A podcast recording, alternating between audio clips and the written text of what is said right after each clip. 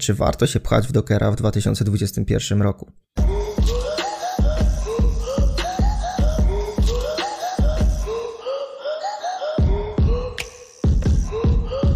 Cześć. Po krótkiej przerwie wracam do nagrywania podcastu. E, byłem pochłonięty głównie organizacją festiwalu Docker and Kubernetes. Jeżeli jeszcze o tym nie słyszałeś, nie słyszałaś, to zapraszam Cię na stronę www.kontenerach.pl. W wielkim skrócie była to bezpłatna konferencja online siedmiodniowa, której byłem organizatorem. Była to poświęcona głównie tematyce Dockera i Kubernetesa i szeroko pojętej konteneryzacji.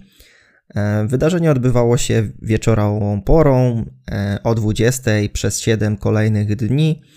Organizowane były wydarzenia na żywo, tak zwane live'y, podczas których prezentowaliśmy ciekawostki związane z Dockerem i kontenerami. Oprócz mnie występowała również trójka innych prelegentów, którym bardzo dziękuję za mm, wzięcie udziału w tej inicjatywie. To spowodowało, że cała, całe wydarzenie było jeszcze bardziej atrakcyjne i z tej strony jeszcze raz dziękuję Wam panowie za to, że zgodziliście się podzielić swoją wiedzą. Wszystkich zainteresowanych nagraniami z tego wydarzenia zapraszam na stronę w kontenerach.pl. Po zapisaniu się otrzymacie informację, w jaki sposób można uzyskać nagrania z tego wydarzenia. W dzisiejszym odcinku porozmawiamy sobie na temat przyszłości Dockera i odpowiemy sobie na takie pytanie, czy warto się pchać w Dockera w 2021 roku. Krąży wiele opinii na ten temat. Już e, kilka lat temu nawet słyszałem, że Docker umiera, że teraz tylko Kubernetes albo Podman i tak dalej, i tak. Chciałem się poniekąd do tego odnieść, jak również rozwiać te wasze obawy czy też wątpliwości, czy nauka Dockera w 2021 roku ma jeszcze sens. Całość oczywiście będzie poparta jakimiś tam mm, statystykami, nie tylko moją subiektywną opinią, aczkolwiek staram się, będę starać się to poprzeć jakimiś faktami i statystykami. Zapraszam. Zaczniemy od omówienia dość kontrowersyjnego tematu, jaki przejawiał się w social media przez ostatnie tygodnie, czyli o wycofaniu wsparciu przez Kubernetesa dla Dockera. Wiele osób y, błędnie interpretowało to jako po prostu koniec Dockera i obawiało się, że to, co w Dockerze budujemy, czyli nasze obrazy, nie będą działać już w Kubernetesie. Chcę to szybciutko wyjaśnić i rozwiać te wątpliwości. Więc zacznijmy sobie od początku. W poprzednim odcinku opowiadałem o Open Container Initiative, czyli standardzie tworzenia obrazów i kontenerów, i będziemy się opierać o ten standard również dzisiaj. Dla tych, którzy nie słuchali, w wielkim skrócie jest to standard, dzięki któremu obrazy dockerowe mogą działać w Kubernetes i nie jesteśmy przywiązani, że tak powiem, do Dockera stricte.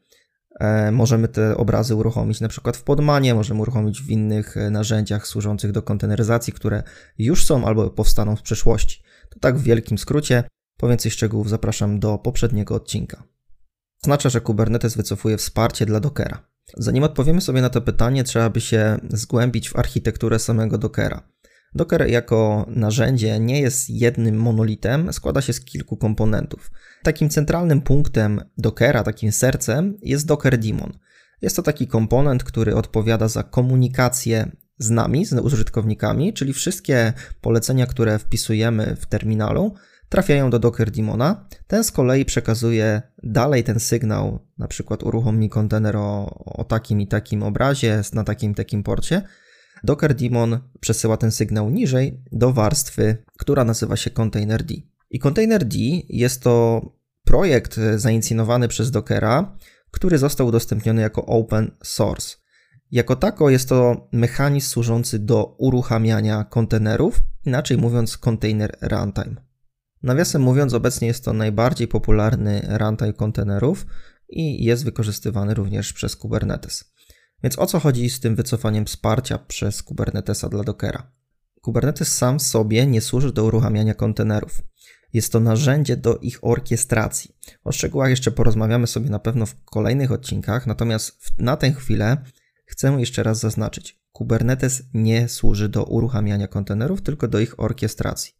Tak więc Kubernetes, czy też społeczność rozwijająca Kubernetesa, zaproponowała coś takiego jak Container Runtime Interface czyli taki uniwersalny sposób na podpięcie dowolnego runtime'u, który będzie zgodny właśnie z tym interfejsem. Containerd, czyli to dziecko Dockera, jest zgodne z Container Runtime Interface dzięki czemu bez problemu może on współpracować z Kubernetesem. Czyli możemy mieć klaster kubernetesowy, który wykorzystuje pod spodem containerd. Ale do tej pory bardzo popularne były klastry, w których wykorzystywany był cały Docker, czyli nie tylko fragment Dockera, jakim jest containerd, ale po prostu cała ta otoczka. To spowodowało, że trzeba było utrzymywać taki pośrednik pomiędzy Container Runtime Interface a Dockerem, co nazywano Docker Shim. I ten Docker Shim nie jest kompatybilny z Container Runtime Interface. I to jest tak naprawdę główny powód, dla którego postanowiono wycofać wsparcie dla Dockera przez Kubernetesa, ponieważ społeczność musiała utrzymywać dodatkowy taki komponent, który jest pośrednikiem pomiędzy tym standardem, jakim jest Container Runtime Interface. Jeszcze raz warto podkreślić, że wycofanie wsparcia dla Dockera należy traktować jako wycofanie wsparcia jako Container Runtime, czyli nadal obrazy dockerowe będą działać w Kubernetesie i tak naprawdę nie zmieni się tutaj nic dla 99% osób. Ten 1% zostawiam tym osobom, które są odpowiedzialne za zarządzanie klastrami kubernetesowymi, za ich utrzymywanie i w tym przypadku będą musieli się zmigrować e, z Dockera jako container runtime na container D, czyli tak naprawdę fragment architektury samego Dockera. Jeżeli korzystamy z Kubernetesa w chmurze i wykorzystujemy takie rozwiązanie jak AKS, to chmura zrobi to za ciebie. Nie będziesz musieć się martwić, po prostu po stronie prowajdera chmury będzie ta zmiana ciążyć, że tak powiem, i tak naprawdę dla ciebie nie będzie to żadna zmiana. Podsumowując temat, Wycofanie wsparcia dla Dockera przez Kubernetesa odczują tylko i wyłącznie operatorzy czy też administratorzy klastrów kubernetesowych, które są hostowane we własnej infrastrukturze, czyli tak zwanych on-premise. Większość użytkowników, przede wszystkim programistów, tej zmiany w ogóle nie odczuje. Nadal będzie mogła korzystać z Dockera do przygotowywania obrazów, wypychania ich do repozytorium, a następnie te obrazy będą mogły zostawać uruchomione w Kubernetesie. Więcej szczegółów na ten temat znajdziecie w linkach pod tym odcinkiem. Jest to odwołanie do oficjalnego komunikatu na stronie Kubernetes.io, jak również na stronie docker.com, gdzie można znaleźć oficjalny komunikat ze strony Kubernetesa, jak również firmy Docker. Tak więc jest to jeden e, z kolejnych mitów, które krążyły ostatnio po sieci, które też mogły przyczynić się do takiego myślenia, że Docker już w tej chwili w 2021 roku nie ma sensu. Mam nadzieję, że został ten mit rozwiany. Idziemy sobie jednak dalej. Rosnąca popularność Kubernetesa sprawiła, że działacze firmy Docker uświadomili sobie, że nie ma sensu konkurować z Kubernetesem jako tako, wręcz przeciwnie, trzeba się zjednoczyć i wspomóc rozwój Kubernetesa. Między innymi w wersji Docker Enterprise, czyli płatnym produkcie, wprowadzili oni jakiś czas temu możliwość uruchamiania kontenerów w klastrach kubernetesowych. Co ciekawe, ten produkt, jakim jest Docker Enterprise, został odsprzedany firmie Mirantis, o czym informowałem na blogu jakiś czas temu. Natomiast w tej chwili nadal e, Mirantis rozwija całe to rozwiązanie Docker Enterprise. Odsprzedanie tego produktu, jakim był Docker Enterprise, e, było sporą zmianą kierunku, w jakim chce się rozwijać firma Docker. I oficjalny komunikat e, z ich strony brzmi, że chcą skupiać się na rozwiązaniach dla deweloperów. W 2020 roku cała ich roadmapa skupiała się głównie na nowych feature'ach dla programistów. Dużą uwagę poświęcili oni rozwojowi Docker Huba, czyli centralnego miejsca, gdzie przetrzymywane są obrazy. Doszła kolaboracja z firmą Snyk zajmującą się bezpieczeństwem obrazów. W tej chwili mamy możliwość automatycznego skanowania obrazów pod kątem bezpieczeństwa na Docker Hubie. I główny biznes w tej chwili skupia się właśnie na Docker Hubie, gdzie wprowadzone zostały opłaty za pełne wykorzystywanie wszystkich funkcjonalności, jakie Docker Hub dostarcza. Krótko mówiąc, zmienił się ich model biznesowy. Wcześniej rozwiązanie, jakim było Docker Enterprise, miało na celu przyciąganie klientów, jak sama nazwa wskazuje, klasy Enterprise, czyli takich wielkich firm, które korzystałyby z ich produktu e, do uruchamiania i zarządzania kontenerami. W tej chwili skupiają się na tej pierwszej części, czyli na części pozwalającej przygotowanie optymalnego obrazu i dostarczenie programistom odpowiednich narzędzi, aby taki obraz w jak najszybszy i najwygodniejszy sposób przygotować i dystrybuować. No i takim głównym ich e, narzędziem w tej chwili jest Docker Desktop, czyli mm, to, co znamy najbardziej. No i oczywiście Docker Hub jako takie centralne miejsce, gdzie możemy dystrybuować obrazy. To tyle pokrótce na temat tego, czym obecnie zajmuje się firma Docker i jaki jest jej model biznesowy, na czym planują zarabiać. Natomiast chciałbym się teraz skupić na tym, e, co dla nas Docker w tej chwili oferuje i jakie korzyści może nam zaproponować. Przede wszystkim myślę Docker Desktop, który jest darmowy jeszcze na dzień nagrywania tego odcinka i wydaje mi się, że to nadal pozostanie darmowe. Czyli aplikacja, którą jesteśmy w stanie zainstalować na systemie Windows czy na macOS i korzystać z kontenerów na swoim ulubionym systemie operacyjnym. Często, gdy pracujemy w większych firmach, e, nie ma możliwości wyboru na przykład Linuxa, jesteśmy zdani na Windowsy nawet e, pomimo tego, że Docker działa najlepiej na Linuxie i jego pełne możliwości możemy dopiero zobaczyć, czy też przetestować, e, korzystając z wersji Docker for Linux. Co zatem daje nam Docker Desktop? Przede wszystkim e, możliwość budowania obrazów na ulubionym systemie operacyjnym i przyjazne środowisko, dzięki któremu możemy te obrazy opublikować w repozytorium, czyli w Docker Registry. Co jeszcze ciekawego, mm, Docker Desktop pozwala nam uruchomić lokalny klaster Kubernetes, czyli jest to kolejny świetny powód, dla którego warto z tego narzędzia korzystać. I założę się o dobre piwo, że nawet te osoby, które hejtują w tej chwili Dockera i wróżą mu koniec kariery, Korzystają również e, z Docker Desktop po to, żeby na przykład odpalić sobie jakieś skrypty kubernetesowe lokalnie. Nie mówię, że wszyscy, ale na pewno spora część z tych osób, e, która krytykuje Dockera na każdym kroku, korzysta z ich rozwiązania, jakim jest Docker Desktop. Kolejna sprawa, e, dla której nie uważam, że Docker nagle umrze, to fakt wygody, jaką niesie ze sobą Docker Desktop czy, czy Docker for Linux, w zależności na jakim systemie pracujemy. I fakt wygody, y, jaką daje nam Docker w uruchamianiu narzędzi, czy też pomocy w codziennej pracy. Pomimo tego, że firma Docker skupia się obecnie na rozwiązaniach dla programistów, to wiele osób z branży IT, którzy nie są programistami, korzysta z tego narzędzia i bardzo je sobie chwali. Jako przykład podam pracę pentestera, który może wykorzystać Dockera do sprawdzenia sobie systemu plików który na przykład mm, musi przetestować, ma znaleźć w nim jakąś lukę. I pozdrawiam tutaj z tej strony Maćka Kofla, który ostatnio prowadził prezentację na ten temat podczas festiwalu i pokazywał w jaki sposób można wykorzystać Dockera w pracy pentestera. Dużą rolę Docker odgrywa też e, w pracy testerów e, automatycznych czy testerów manualnych, którzy testują aplikacje. E, dzięki Dockerowi są w stanie replikować sobie bez problemu środowiska, które muszą gdzieś przetestować, aplikacje, które muszą przetestować. To jest na pewno przełom, jeżeli chodzi o prowadzenie testów. Postawienie środowiska często gęsto jest nie lada wyzwaniem. E, w tej chwili programista może przygotować skrypty, które może przekazać testerowi i śmiało taki tester może odpalić sobie całe środowisko i klikać po prostu po tej aplikacji na swoim laptopie bez konieczności łączenia się gdzieś na jakieś serwery firmowe, zdalne itd. Tak itd. Przejdźmy teraz do tematu, który pewnie najbardziej Was interesuje. Otóż, czy warto uczyć się Dockera w 2021 roku? Po pierwsze, popularność. Docker stał się takim standardem już jeżeli chodzi, jeżeli chodzi o pracę e, programistów głównie i często gęsto jest e, takim mile widzianym, mile widzianą umiejętnością podczas zatrudniania.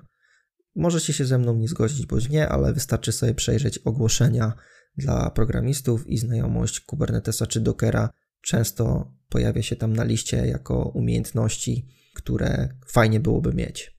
Cały ten standard, jaki Docker wprowadził, czyli polecenia typu Docker Push, Docker e, Build, zostały powielone w innych narzędziach, po prostu zostały skopiowane. I tutaj takim największym klonem Dockera jest Podman, który po prostu skopiował wszystko, całe, całe flow Dockera i zaimplementował u siebie.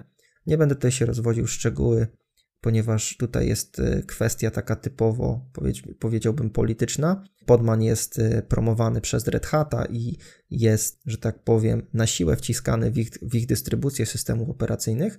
No ale sam fakt, że skopiowali całość, o, całość, całe flow tak naprawdę od Dockera może dawać wiele do myślenia. Może zadam takie retoryczne pytanie: czy jeżeli Docker byłby złym narzędziem i miałby umrzeć, to czy Podman kopiowałby od niego i firma Red Hat kopiowałaby całe flow, które znamy z Dockera? No właśnie. Kolejny argument to nie wszystkie aplikacje, które tworzymy i nie wszystkie projekty, nad którymi pracujemy, wymagają Kubernetesa, wysokiej dostępności itd. Tak itd. Tak Jest masa projektów, którym wystarczy pojedynczy hosting na pojedynczej maszynie, ale na przykład chcielibyśmy się pozbyć tych piekielnych zależności, z którymi walczymy, bo na przykład ten projekt wdrażamy na kilku maszynach, dla kilku klientów, chcielibyśmy sobie ustandaryzować cały proces wdrażania, mieć takie jedno centralne miejsce, w którym będziemy przechowywać nasz, nasze artefakty w postaci obrazów dockerowych. I jak najbardziej Docker w tych przypadkach nadal się sprawuje. Znam wiele przypadków, gdzie istnieją całe platformy czy też systemy, z których korzysta tysiące użytkowników, stoją na jednej maszynie, ponieważ ta jedna maszyna spełnia wymagania co do wydajności tych systemów i stoją na Dockerze, bo po prostu tak jest wygodnie, łatwo jest ten system odtworzyć, zreplikować, uruchomić lokalnie, ponieważ jedyne co musimy zrobić to uruchomić te obrazy, które działają na produkcji, na przykład na swoim laptopie czy gdzieś na, na, na boku, na środowisku testowym. Kolejny argument, e, za którym warto uczyć się Dockera nadal w 2021 roku, jest fakt, że Docker wykorzystuje wiele standardów, które są wykorzystane przykład w Kubernetesie, czy też w innych narzędziach służących do uruchamiania kontenerów. I te koncepty, które wykorzystywane są w Dockerze, czy poznamy wraz z nauką Dockera, zostaną nam tak naprawdę na później, nawet jeżeli będziemy potrzebować e, zmigrować się kiedyś czy budować jakieś wysoko dostępne systemy w oparciu o Kubernetes, czy też inne narzędzia, na przykład chmurowe orkiestratory, takie jak ECS. Ucząc się samego Dockera, dowiemy się, czym jest kontener po uruchomieniu, jak to działa pod spodem, co się dzieje, gdy taki kontener uruchamiamy, jakie tam mechanizmy są wykorzystywane, na przykład czym są capabilities, e, czym jest app armor i tak dalej, i tak dalej. To wszystko w tej chwili nadal na przykład znajduje się w Kubernetesie i z czasem, gdy na przykład będziemy przeskakiwać do Kubernetesa albo tworzyć aplikacje w oparciu o Kubernetes, te wszystkie mechanizmy zostaną nam tak naprawdę w głowie i będzie nam po prostu łatwiej wskoczyć w Kubernetesa. Ja często mówię, że nauka Kubernetesa bez znajomości Dockera jest jak bieganie bez umiejętności chodzenia. I wydaje mi się, że część z Was tu się ze mną zgodzi, ponieważ osoby, które przeszły taką drogę, z takim solidnym poznaniem Dockera, podstaw konteneryzacji, mają dużo łatwiej później w momencie, w którym potrzeba jest zapoznać się z Kubernetesem, czy też wdrażać aplikacje w oparciu o Kubernetesa. Teraz pora na garść statystyk dotyczących e, wykorzystania Dockera w 2020 roku, jak również wykorzystania Docker Huba, czyli obecnie takiego centralnego produktu firmy Docker. Mam nadzieję, że te liczby i statystyki, o których za chwilę powiem, utwierdzą Was w takim przekonaniu i wyrobicie sobie własną opinię na temat tego, czy Docker umiera, czy też nie. Zaczynajmy. Na początek łączna liczba pobrań obrazów z Docker Huba w 2020 roku 318 miliardów. Tyle razy zostały pobrane obrazy z Docker Huba. Liczba repozytoriów na Docker Hubie 8 milionów 300 tysięcy. Liczba kont na Docker Hubie 7 milionów 300 tysięcy. Liczba instalacji Docker Desktop 3 miliony 300 tysięcy. Te liczby potwierdzają, że popularność Dockera wręcz przeciwnie, zamiast spadać cały czas rośnie, ponieważ e, gdy porównamy sobie te statystyki z poprzednim rokiem, czyli 2019, te liczby były mniejsze niż, niż są za rok 2020. Link do statystyk, o których mowa, znajdziecie w opisie tego odcinka. Tymczasem ja będę powoli kończyć. Mam nadzieję, że wrócę do bardziej regularnego nagrywania odcinków. Moim takim celem było nagrywanie jednego odcinka na dwa tygodnie, czyli tak dwa odcinki w miesiącu około. Zobaczymy, jak czas pozwoli i inne obowiązki. Jeżeli masz jakieś pomysły na odcinki podcastu albo jest coś, o czym chciałbyś się dowiedzieć, koniecznie daj mi znać na damianmałpaszkoła.pl na pewno przyczynisz się do powstania większej ilości odcinków. Z góry dziękuję. Tymczasem ja powoli się żegnam i do usłyszenia w kolejnym odcinku. Cześć.